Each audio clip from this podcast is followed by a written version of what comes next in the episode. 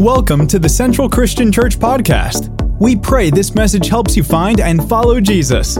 If you would like to connect with us more, please visit us at centralsj.org. Hey, let's let's discover a little bit this morning about peacemaking. What's it all about? And I think a good guide for us would be some peacemakers in world history. There's some great quotes. There's actually one of them I entered into your uh, into your notes uh, this morning too as well, which I really like from Eleanor Roosevelt. So we can look at that as we go on. But let's go. Let's go and give you four four quotes from peacemakers. The first one from Desmond Tutu: If you want peace, don't talk to your friends. You talk to your enemies. It's good. I like Desmond. I like that, Desmond. That was good.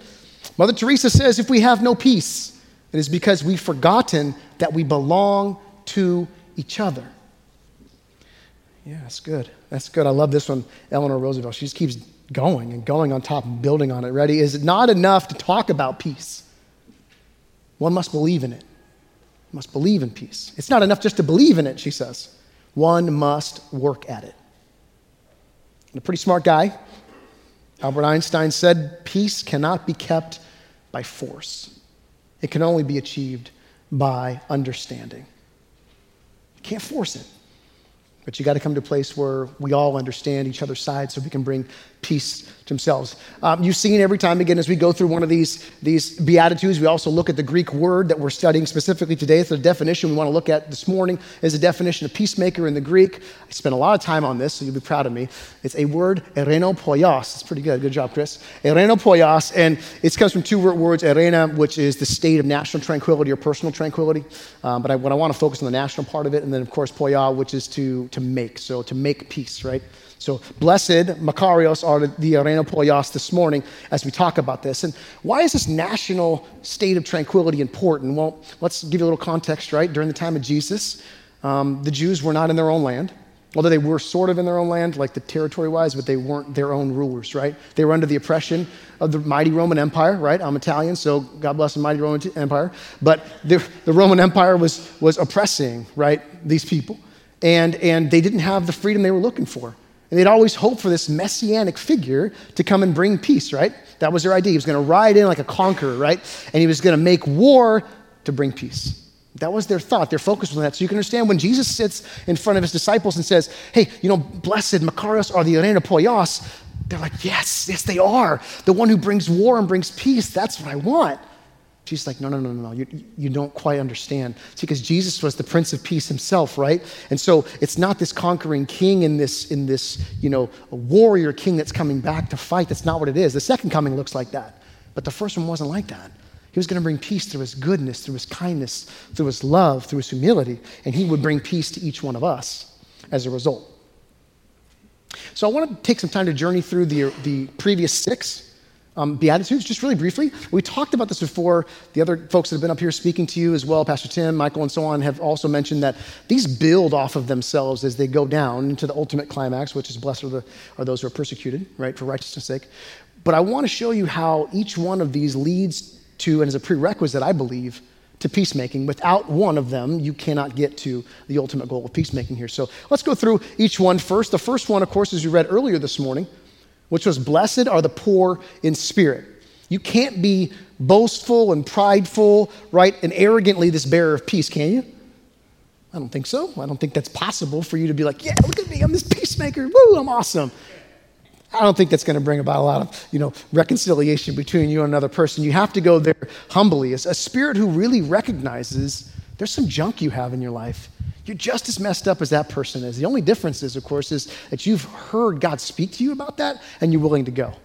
So you're poor enough in spirit to recognize you don't have it all, but that God is supplying all those riches for you and giving you the peace so you can bring it to other people, right? So I think that's number one. I think definitely that, that goes in line with helping make peace. The next one, blessed are those who mourn.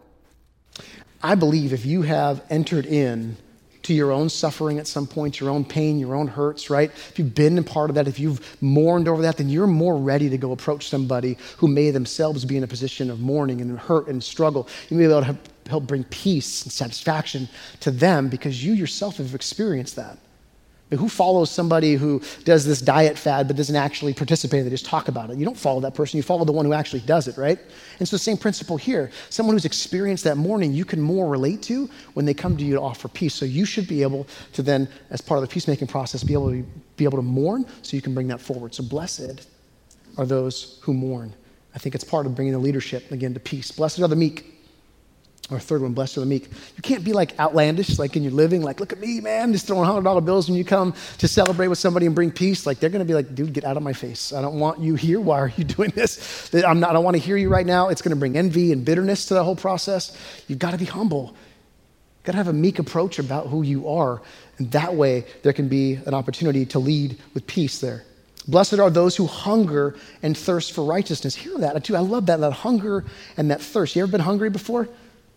Like really hungry, not just, man, it's been three hours, I haven't had something to eat, but like days worth like hunger stuff when you fast or something. Like that's real, like that sense of hungering and thirsting. You're dead tired after a run, you didn't drink any water, you forgot to bring it with you, and you're just panting like a dog. Like that type of thirst and that type of hunger, seeking after righteousness. If you're seeking your own validation, that doesn't help.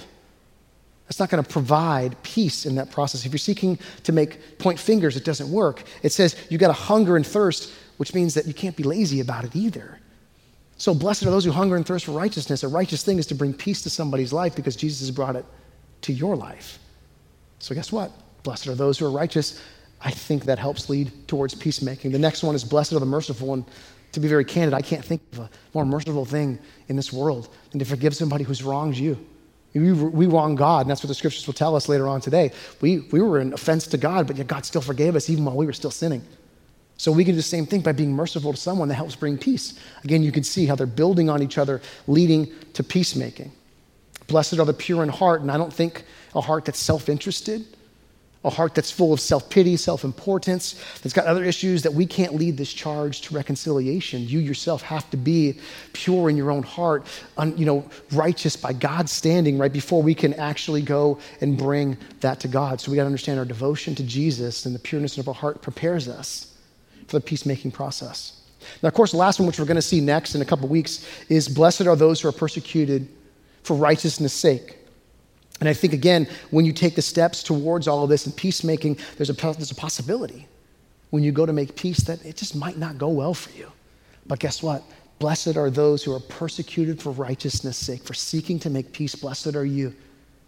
I want to be blessed by Jesus, don't you? Isn't it a good thing? It's a good thing to hear. You can see how these are all interwoven together to lead us to this blessed, this Makarios life. So let's come to our first fill in the blank here on your notes. If you got your pens out, you can fill it in. The first fill in the blank this morning we're going to have is Jesus is the peacemaker of our souls. Jesus is the peacemaker of our souls.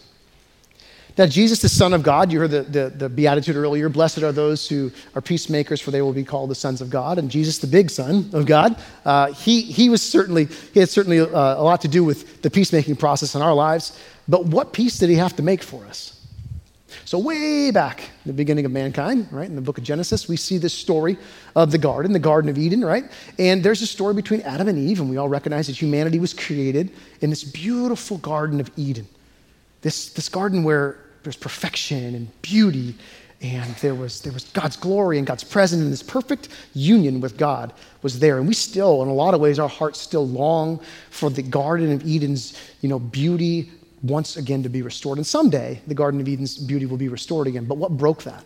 Well, they were told one simple thing don't touch that tree. And just like you tell your kids or you tell anybody else, hey man, don't touch that thing, they like they, the first thing they reach for is that thing. They want to go touch it right away. They're curious because you said something. So they touch it, they eat of that tree. And I'm not going to blame anybody in this room. It could be a guy, it could be a girl. Maybe they were everybody was to blame in the process, right, for eating the fruit. But what happened at that moment was there was this brokenness between God and His creation, and it's called the human condition. The human condition is such that no matter what you do, no matter how hard you strive, you will never be perfect and righteous. That is had, that's what Jesus had to do and pay for us. So if you haven't done it this morning yet, I'm gonna, I'm gonna just prepare you for a shocking thing. You will sin today. Shocking, right? Like you will actually sin today. You're not perfect, it's gonna happen. I'm, I'm sure it's coming for me too. If I already haven't done it, I'm being honest, I probably already have this morning. But the reality is we're not perfect. And this is what the scriptures tell us in Romans 5.12. Therefore, just as sin came into the world through one man, that's Adam, and death through sin, so death spread to all men because all sin. So, again, as Tim talked about imperfect people, we're pretty imperfect here this morning. But the greatest part about Jesus and this whole bringing peace is there was this cross solution. And the cross solution happened on the cross, right? Where Jesus himself would come and strike the enemy back for us. Right after this worst moment in human history at the point where sin entered, there's also the prophecy of Jesus right after this in verse 13, I'm sorry, verse 15 of chapter 3. And this is prophecy where it talks about the offspring of the woman would come, and the offspring would crush the head of the serpent, who was the one that caused them to fall, and he would nip it at the heel of the offspring. And that is a picture of what Jesus did on the cross. The enemy, the devil, wants to keep nipping at Jesus' people, but Jesus will crush his head, and he did so on the cross. This is what the scriptures tell us in Romans 5 8. But God shows his love for us in that while we were still sinners, Christ died for us. That's the hope and the message of the cross. On the cross himself, he recognized this point when he said, when Jesus had received the sour wine, he said, It is finished.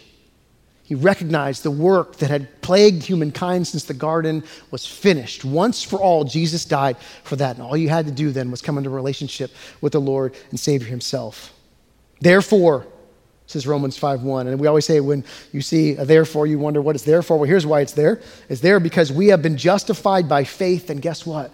We have peace with the peacemaker himself, Jesus Christ, through our Lord, right? We have peace with God through Jesus because of what he did on the cross. So, what's the significance of that? What does that really mean for us as a little peacemakers here this morning? Romans 6:10 says, For the death he died, he died to sin once and for all. He said, but the life that he lives now, he lives to God. And you remember Jesus said this. Jesus said, Father, just as I am in you and you are in me, let them also be in me and I in them. And so if we're living in Jesus Christ, and if Jesus' victory lives, and the life he lives, he lives to God, then the life we're now living through Jesus Christ is a life of peace through God and to God. Isn't that beautiful? That's awesome. John 14, 27 says this My peace I leave with you, my peace I give to you, not as the world gives. How does the world give? It gives things and it takes it back, right? Things rust and they, and, and, and, and, they, and they break apart here on earth and relationships fall apart. But Jesus gives not like the earth gives, He gives lasting peace. So He says, Because I give you this peace, let not your hearts be troubled. Let not your hearts be afraid. Like we have a part in this whole thing. If you have the peace of Christ, then guess what? You don't have to be worried. You don't have to be afraid. God gives you that peace so you can hold that truth.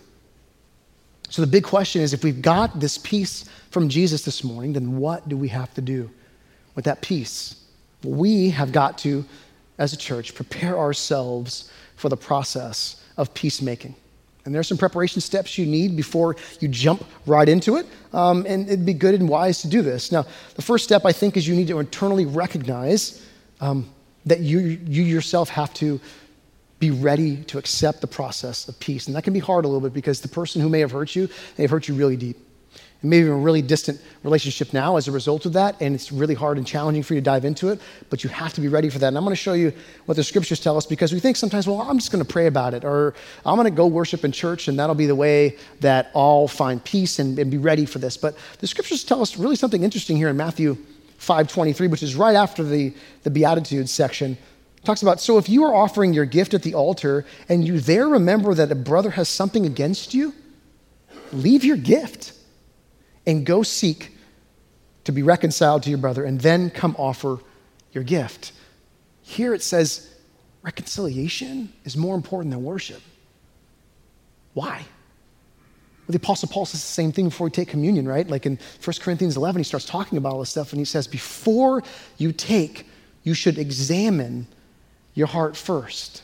So prepare yourself, examine yourself, get right with you, right? Get ready for this process of peace because there's a priority here. Get your mind right, prepare your heart for this process to seek peace. Be reconciled to God first, to be reconciled, prepare to be reconciled to another. Then you can worship unhindered to God when you let all that stuff go. When you're unhinged from all of that stuff, it's a wonderful place to be. The next step is, of course, you should bring along a friend. Gather your crew. Get your people there. I think you should, in order to confront another brother or sister, you're going to see what it says. The scripture tells us in Matthew 18, it says, If your brother sins against you, go and tell him his fault between you and him alone. If he listens to you, awesome, you gain back your brother. But if he does not listen, take one or two others along with you, that every charge may be established by the witness of two or three, right? So it's basically saying, hey, would you go and invite somebody else into this process with you? It may get difficult. You might not get the answer you want the first time. Would you go bring somebody? And so, in order to do that, once you call them up, go sit down, go have a snack, you know, go get some coffee, go sit down and discuss the process. They likely know what's going on, anyways, right? Your friends that you're going to bring into this process. You're ready to lock arms with them, explain what's going on. You guys can pray through the process and then enter in to go to go meet, you know, again, the situation together as a team. Um, and I think that's going to help the healing and restoration process in the scriptures seem to definitely point us towards that. Remember, again, you're not doing this either to like point the finger to be justified in yourself. Like, I'm going to go, I'm going to bring all these people too, so they're, they're going to get on my side because what I say is right, and then we're going to go approach that person and we're going to shame them right now. It's not about shaming that person, it's about bringing peace to that person. Did God shame you when He brought you peace? No. He could have, He easily should have. If I was God, I probably would have, but He didn't, right? God was so forgiving. But what He also says is if you don't forgive, you're not going to be forgiven either. Harsh judgment, unforgiveness is not part of God's mission for peacemaking. He says this himself in the Lord's Prayer and forgive us our debts as we have also forgiven those and our debtors. Forgive, for if you forgive others their trespasses, your heavenly Father will also forgive you. Remember that story that Jesus told? Um, the guy who owed a bunch of money, right, to the king, right? And he's like, okay, look, I'm going to forgive you of all of that. Go. And it was, I mean, it was a sum that his, his whole life he couldn't have been able to cover for, right? And then he goes out and he holds it against somebody else and throws the guy in jail who owes him just a little bit of money, right? God says, if you don't forgive, then what happens to you is going to be happening. So, so that bad servant got thrown into jail himself by the guy who had already done the forgiving. So God's telling us, if you don't forgive others their trespasses, neither will your Father forgive you. You've got to be ready to step up and lead that process, and part of leading that process is forgiveness. So, our big takeaway is forgiveness is necessary for peace. You cannot step forward unless you do that first. Forgiveness is necessary before peace. Be reconciled to your brother before you come worship God. Forgive, be prepared to lead this process. The next step for us, of course, then is a step of personal peacemaking. And this is a hard one, I think, for a lot of us. I think a lot of us, with things that are just, you know, setting on our hearts from years back, things we can't forgive ourselves for, um, and I just want to talk about a scripture here that will maybe help enlighten the beauty of what the peace of Christ can do for us, to maybe open your heart up to the possibility of forgiving yourself. Colossians 3 8 through 10 and 12 and 15 say this, but now you must put away all anger, all wrath, malice, and slander, obscene talk from your mouth. Do not lie to one another, seeing that you have put off the old self with its practices, and you have put on a new self, which is being renewed in the knowledge after the image of its creator Put on then, as God's chosen ones, holy and beloved, compassionate hearts, kindness, humility, meekness, and patience, bearing with one another, and if one has complained against another, forgiving each other as the Lord has forgiven you. Sounds like we just talked about in the Lord's Prayer, right? And above all these, put on love, which binds everything together in perfect harmony, and let the peace of Christ rule in your hearts in which indeed you were called in one body. And be thankful. Be thankful. And if you allow me, folks, a lot of these things here kindness and humility and meekness, right? Would you have that same kindness and humility towards yourself? If you're not kind to you, how can you be kind to the person you're seeking to reconcile with? It can't work like that. You've got to be able to get, get let go of all your, your habits, your past hurts, and all your hangups in order to feel, to feel free and unfettered, that you can actually go and approach this without a heart that wants to hold on to that stuff. You simply can't bring peace if you haven't made it with yourself. But hear this hear the scriptures tell you this. In Romans 8 1, there's a beautiful scripture. It says, There is no condemnation for those who are in Christ Jesus. Do you hear that? There's no condemnation for those who are in Christ Jesus. So if you're in Jesus Christ and He hasn't condemned you, then why do you keep condemning yourselves? Over and over and over again, you relive that thing. On the way to work, you, you just can't let go of that, that, that pain, that struggle, that frustration, that anger, that bitterness you're holding on to. You lay it in bed at night, in the middle of the night, waking up, thinking about that person. You just like grind your teeth, like, I just want to get my revenge on them. Why? Why can't you forgive that person? Why can't you forgive yourself for that mistake you made? I understand addiction. That's a challenging thing, and you've made some mistakes, but why can't you let yourself go of that now? God's freeing you. Yeah, your marriage, you might have some struggles or trials. Maybe even that marriage broke apart, but God can forgive you for that. That child you weren't always around in his life, or maybe now, you know, even still you were around their life, but you were, you were maybe more angry than you wished you were, and now they're off to college and thinking, I wish I can get those years back. You can't forgive yourself for this stuff. But the Word of God says there's no condemnation for those who are on Christ Jesus. And are we going to make God's Word a lie? We can't do that to God's Word. It's reflection on these things that leads us to action. Listen to this, what the Scripture says in James 1.22. It says, be doers of the Word. Not only hearers, deceiving yourself.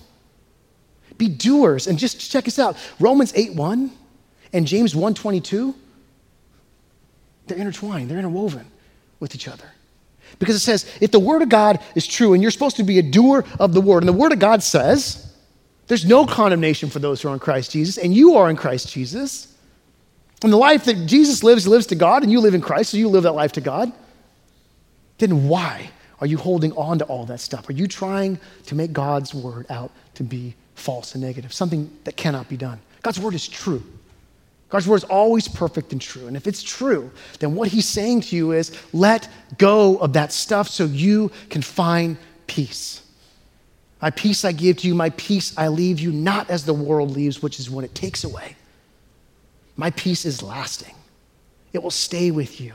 It will give you the peace you've been looking for. But you, we, me, we hold on to this stuff because we know more than God, we think. I'm going to hold on to that depression and anger and frustration. I'm going to hold on to that guilt because I strive, I, I thrive off that stuff, God. What do you know, Lord? He's only infinite. He only knows the entire universe. He only sets you up. He knows every number of head on your hair, even including mine, which has been losing more and more. But he knows the one that's gone down the drain. He sees them every morning as they flush down the drain. Jesus, help me, Lord. Um, but he sees it. Friends, I'm just going to say, like, I know we think we know what's best, but no, He knows what's best for us. I have to trust that. We're not that important. We're not that arrogant to believe that we know more than He does, so let's let go. There's a process I've been doing for the last so many months. John Eldredge uh, wrote a great book called Resilient. And in it, he's got this pause app that helps you do a thing called benevolent detachment. And benevolent detachment is just this idea of taking all of our stuff, everyone, everything, all the junk, all the stuff that we have, even our own day, and just giving it over authentically to Jesus a couple times throughout the day. Just enough to allow for some soul space, for a soul to be refreshed, for a soul to get rest, and for God to come in and begin to do a gentle work on us, to help transform us. And throughout that whole process, God works on you and He works on your heart when you just give those things over. His hands are trustworthy. If we, if we give Him over our sin on the cross, but we don't give Him the other stuff, we don't trust the work of the cross. We don't think it was complete. But He said it was finished on the cross. So would you give him your stuff? Then it's finished too. And God can take that and make a, uh, uh, make a beautiful thing out of it. And you could get peace for your soul. I want to share a story with you throughout this whole process. Um, I laugh at God. I don't laugh at him like, ha ha ha, like he's going to strike me down. I laugh at him because there are times he just does things and I just chuckle and go, yeah, that's, that's you, God. Um, before this message, uh, Pastor Tim sent me an email and said, hey, you know, here's a couple weekends that I'm offering up for you. And I thought the first weekend I'm, I'm in, I'm going to preach it. That was the one Michael did last week because we had a vacation that got moved one week back. And so it led me into this one. The only other option was Blessed are the Peacemakers. That's what I'm chuckling about. I have sat in those pews multiple times and heard the name of a person put on my heart. Is my uncle Ron Clementi, and he put it on my heart to go reach him multiple times. And I would get so jacked up. Yes, I'm going to go do this, God. And I would leave this church building and I'd go home have lunch, maybe I took a nap, whatever, and then the, the power of that went away. And I never did anything about it. And so I'm on a flight, a business trip up to Washington to go be with my Washington team in Seattle. Great meeting with our biggest customers, amazing. It was an awesome time. But on that flight, God decided, yeah, I'm going to use this peacemaking thing to talk to you one more time, Chris. Are you paying attention? So on that flight, God put my uncle on my heart, and he's like, Chris, this is your time. You've got to step into the peacemaking process. So I wrote in my journal, I'm going to share with you if you're okay with this. I'm going to share with you, uh, it's been 18 years, this, this struggle and, and separation in our family. It's been going on for 18 years. But God just put this on my heart. So I'm going to share with you my journal entry um, on the plane as I wrote. Uh, countless occasions, I have felt compelled to reach out to him, my Uncle Ron, and let him know the door is open anytime he wants to come in. He has nothing to fear no retaliation, no bitterness, no envy, no strife, nothing but love and an open heart. No need to apologize, no need to open old wounds that have largely healed over. And what is left now is a man who's maturing in his life and faith has come to realize that life is indeed far too brief a, place to hold bitterness and hatred towards those who have wronged him. God is shaping me every day to understand this truth. He is making me more like him. And though negative words and actions can still impact me, the crater they once left is now mere nicks and dents along this life. Eternity certainly beckons me to recognize the limits of pain on this side of life. And with the promise of heaven and the life of Christ, the pains of this life can indeed be light and momentary. So, what do I have to lose that I already haven't lost in my relationship with my uncle? It's already cold and distant. It's already silent and noiseless. It's already devoid of any interaction. So, what do I have to lose? What would another rejection do to me at this point? Would the pain of a no reply cause me to feel like I lost the war? And what war am I fighting, anyways? There are no wars, there's no guns, there's no tanks, there's no lands to conquer. What am I fighting? If blessed are the peacemakers, then shouldn't I be? Shouldn't I move towards the blessing? Shouldn't I want to pursue peace that I might be called the son of the Most High God? Of course I should. So why don't I? What better story to tell on Sunday, August 6th, today, than an authentic story of peacemaking? What better example to the body of Christ than to witness a preacher who actually practices what he preaches? So again, I say, what do I have to lose? If he rejects me, it's not him who rejects me. Nor was it I who was rejected or disregarded my hand of grace and mercy. It would be the very work of the devil himself. And if this took place, then it's only by the work of the Spirit of God and the cross of Christ that victory might be had for me. the battle is not left for me to fight, for vengeance is mine, I will repay, says the Lord. I can finally release my uncle and aunt to my God's hands of righteousness, regardless of the outcome. For blessed are those who are persecuted for my name's sake, for theirs is the kingdom of heaven. So, in all of this, I must at least seek peace even if rejection and more daggers are the result, if the letter should somehow be intercepted and torn up by my aunt, in her own bitterness, maybe she destroys it. Lord, would you get the message across? I will seek peace. It's no coincidence, God, that you gave me this Sunday that you did in order that I might reach the lost and bring peace to a broken heart. I consecrate this process, God, to you to be used for your glory in the name of Jesus. Amen. So that's what I wrote that day. And that led me to pen a very short letter in preparation to go seek and make peace with my uncle. So, the big, the big action from all of this stuff, from this personal peacemaking process, is that we would go and bring peace to others. So, we're going to seek and make peace. That's our big action. Go seek and make peace. Last fill in the blank is bringing peace to others. Bringing peace to others. We need to lead this process in peacemaking. It's incumbent upon us. We have got to let go of the desire to want them to come to us. I mean, they were the ones that hurt us, right? They should come back to us. They should be on their hands and knees before me, begging me to take them back, begging me to forgive them because they hurt me. I didn't do anything.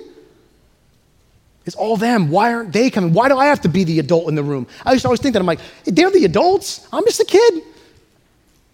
And 20 years later, almost, I'm a 42 year old kid, still waiting for the adult to act like the adult. No, it's my job. It's my job as somebody who follows Jesus Christ to lead that process. And I just want to say, like, unless it was a, there may be some rare circumstances where this is true, where it's true that it's, there's nothing that you did in this situation. But in most circumstances, there's a portion of that issue that was yours, a percentage of that issue that was yours. Even if it was a half a percent, there's something that you owe. There's something that you owe in that process that you can take with you and go seek to be restored with that person. We're not perfect. We're imperfect people in progress. So there is some level of that you can take. And all I'm asking this morning is that you'd be willing to open your heart up to hear God say, Yeah, Chris, you owe 5% of that thing that you did to your uncle. Go, seek, make peace. And I would ask you the same thing. Consider that on your own hearts. Who can you do that with? See, here's what the scriptures tell us in Hebrews 12 14. Strive for peace with everyone and for the holiness without which no one will see the Lord strive for peace, not, tr- not like just pretend, but you actually get to go after that, like strive after that, like make it effort. You can't be lazy about it. Go pursue it because if you don't, it says, for peace with everyone, because the holiness without which no one will see the Lord. Like without that process, no one's going to come to know God. And that'd be a horrible world to live in if we were the last people to ever know who Jesus was. We have to be able to help people bring that peace. Holiness comes from the peace, and you got to strive for it. We got to be willing to forgive the other party, even if they're not going to forgive us. And that's really hard because I think we set ourselves up for this. I mean, as a kid, you know, I played sports a lot, and whether it was, you know, been in my backyard trying to make that winning shot with the time running out or hitting the grand slam or whatever it was, like I always hoped that was going to be the case, and the ball would come and I'd hit a grounder. Right? And I'd try it again. I go back and try it because I hoped that it would always turn out really well. But the reality of that situation is it didn't most of the time. A couple times I got lucky, right? But it didn't most of the times. And I'm saying is, is as you go seek peace, it may not go that well. And that's okay. You have to forgive the other person regardless of that because never, you won't yourself be able to be forgiven in that. I mean, God wants, God's goodness. He wants to see that relationship restored. But there's this crazy thing about humans, right? We have this human condition thing where we're all fallen and we're all destined to sin every day, almost every moment, right? Like this is part of our human condition. There's another part of humanity too that exists. And this is free will. And you know this if ever you've asked somebody to do something for you and they ignored it. They got their own choice to make. They can go left or right, it's up to them. We all have free will. You can't force that person to accept your hand of grace and mercy. We pray to God it happens. But we need to be prepared that it might not happen. And part of that preparation process is for us to have a heart that is humble before God, to still forgive that person in spite of all their pain, in spite of all their hurt, in spite of their daggers they may throw back at you, and that might happen too. You better be ready for that. Like, that is something that we still have to be prepared for. The scripture tells us in Romans 12 18, it says, if possible, so far as it depends upon your enemy, so far as it depends upon the church. It says, so far as it depends upon you, live peaceably with all. So understand there's sometimes you're going to try and it's not going to work out. That's okay. But it says, if possible, so far as it depends, you live peaceably, you still have to try. You have to strive for peace with them. Even if you're rejected, dear brothers and sisters, here's what I'll tell you don't take up for yourself, and as good as it might feel to get satisfaction for that, let the air out on their tires. Send him a nasty note. If you see him, punch him, whatever. Like it may feel good. My dad used to always tell me, man, I got so many things I want to get satisfaction for. Like he feels that. And I'm like, Pop, I guess you, know, you need to chill out a little bit. Like let's just let's just calm down. But he understands what this is talking about. Like it would feel good. But just like taking that drink, just like shooting up, just like doing something with bitter, it feels good at the beginning. And it feels miserable when you get off of it. When you come down, it's real low. And I'm just promising you, I've taken revenge. I'm sure some of you in this room have done it yourselves. And it feels really good while it's happening. And then all that guilt starts hitting. And Jesus like, What are you doing? Don't you listen to me? What does Jesus say? He says, Beloved, Never avenge yourselves, but leave it to the wrath of God, for it is written, Vengeance is mine, I will repay, says the Lord. It's to the contrary. This is counterintuitive. This is countercultural. You ready for this? If your enemy is hungry, feed them. If they're thirsty, give them a drink. And if you do this, you will heap burning coals on their head. They don't have anything to say against you. Like when you seek peace, when you make it with them, when you feed them and they're hungry. The person who's thrown you down, the person who's said nasty things about you, the person who got you fired, that person, if you still forgive them, you still feed them when you see them, it's just going to burn heaving, heaving coals right on their head, right? Which means their guilt is going to be on them. It's not on you. You have been forgiven. God has allowed you to walk through the process. You don't have to carry that stuff. Remember this in Exodus 15 about a year ago. I gave a message here on God as this, as this warrior, right? God is our warrior king. He fights for his people. And right before Exodus 15, the Song of Moses that we went through, Exodus 14 14 says this beautiful thing about God's promise. He says in Exodus 14, the Lord will fight for you. You just have to be silent. Just be silent. Let God do that work for you. God will fight for you. Chris, don't take up for yourself. Church, don't take up for yourself. I say this here as I come up, you know, and talk to you guys often about giving and whatnot. We do the, the morning welcome and things, and I always talk about how bless, giving to somebody blesses you. Like, it's not for God. Like, God doesn't need your money, right? We talk about that, but, but giving blesses you. And here's what I would say giving blesses you, and forgiveness does too. Giving blesses you, and forgiveness does too. When you are able to let go of that stuff, you are blessed. Because you don't carry that bitterness inside anymore. You live more free. You live with less, less anger, less jealousy, less hatred. Your blood pressure goes down. Your depression goes down. Your anxiety removes. Like all these things happen when you begin to let go of this stuff and let God do the work. Put it on his shoulders. You don't have to carry that stuff. That's the beautiful thing about Jesus. He says, Take my yoke upon you, for my burden is light. And my yoke is easy.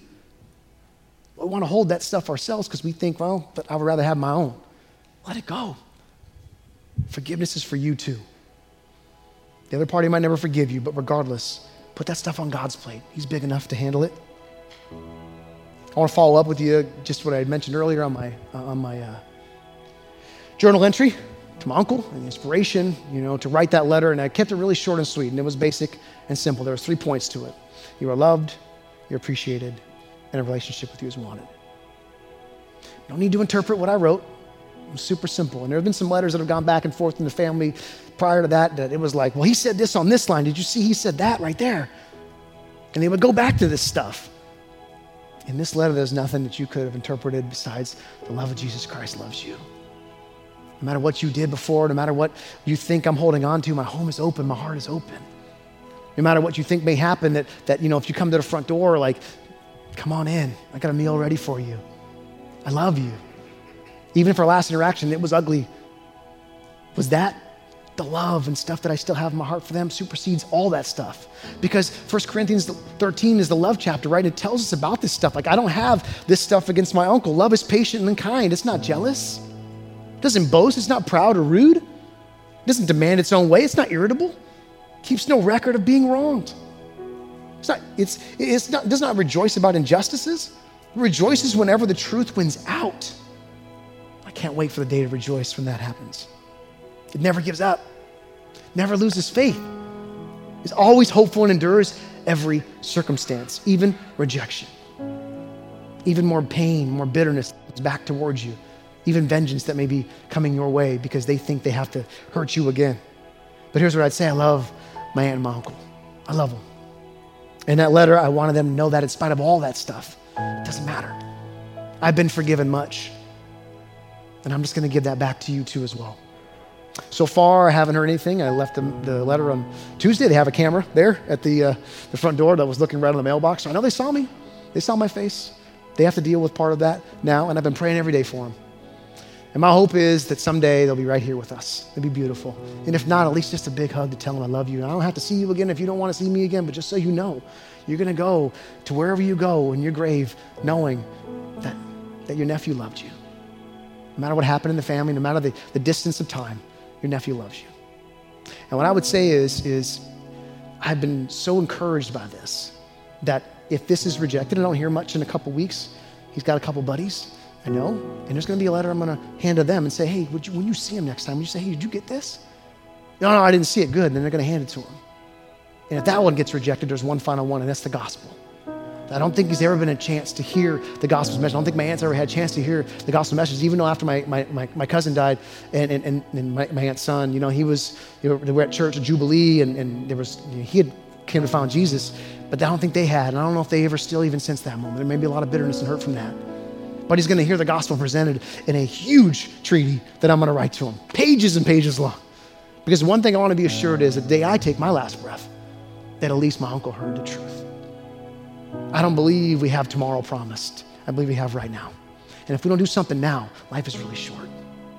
It's too short to hold on to all that bitterness and all that anger and that frustration, all that and all that, all that heart and heartache. Like if, if I just want to make this right, then go do it. What are you waiting for, right? So you have your moment too here, church. I sat in those pews many times hearing God say, Ron Clementi on my heart. Uncle Ron on my heart. Go see him, go see him, go see him. And I would go home, like I said, and I wouldn't do anything about it. I'm so thankful for the Seattle flight that God changed me in that way. So I'm giving you a chance this morning too, as well. You came in, you sat down, there was a piece of paper next to you. There are pens in your seat backs as well. I asked you to grab that piece of paper. And just as the Holy Spirit moved on my heart, my prayer for you this morning is He's going to move on your heart. I'm going to ask you to write on that piece of paper. So grab your pens. You hear a lot of clicking on pens and a lot of writing going down. What I'm going to ask is that the Holy Spirit places upon your heart a name that you can go seek and make peace with as well. Whether it's a distant memory of somebody who hurt you a long time ago or something very recent, small or big, I'm believing that the Holy Spirit's going to put a name on your heart that you can go and say, Yeah, I'll take the step to lead the process to find peace. So you write two names. The first name you're going to write is yourself. And after you feel the Holy Spirit leading and guiding you, we're going to write the name of that person on that, or multiple people too. I mean, you can be an overachiever, that's cool. I'm just asking for one, but you can do more. I ask you that you, when you are done, you fold that up, and our drop boxes in the back, where we usually do our donations and whatnot and our offerings, you drop that in, in the drop boxes in the back? Our, our church wants to pray for you and pray for that person. And even after service, even more boldly bring that name with you up front. We're happy to pray with you too as well. Okay? So I want to pray right now for the Holy Spirit just to reveal to each one of you a name that you can bring the process of peace to that has hurt you in a way in the past. Father God, oh Lord Jesus, Holy Spirit, we ask now for a move. We ask you to come. Holy Spirit, we ask you to move upon this congregation, upon the hearts of these faithful followers of you, Lord Jesus. Holy Spirit, we ask for you that you would place a name on their hearts. A name that they could bring peace to, someone who hurt them so bad in the past. Some that you maybe even have already pinged them about before, but they just were resistant. They didn't want to hear it. I pray that their hearts and minds are open to hear your message this morning, Lord. That you want to bring peace to the pain. That you want to bring reconciliation where there was ravage and destruction. You want to restore, Jesus. Holy Spirit, move on the hearts of your people. Move in the minds of your people so that this place, Lord God, would be a place of peace, an epicenter of peace in the Willow Glen neighborhood, Lord God. Holy Spirit, speak to your people. And in boldness, let them write, Lord, without worry or fear, without condemnation or judgment. Without being shy, Lord, let them just, just write. Holy Spirit, move on your people's heart, Lord. We thank you for what you're doing and what you will do after this moment. To you be the glory, Lord Jesus. Thank you, Father. Thank you, Holy Spirit. You are good, and your mercy endures forever. Amen.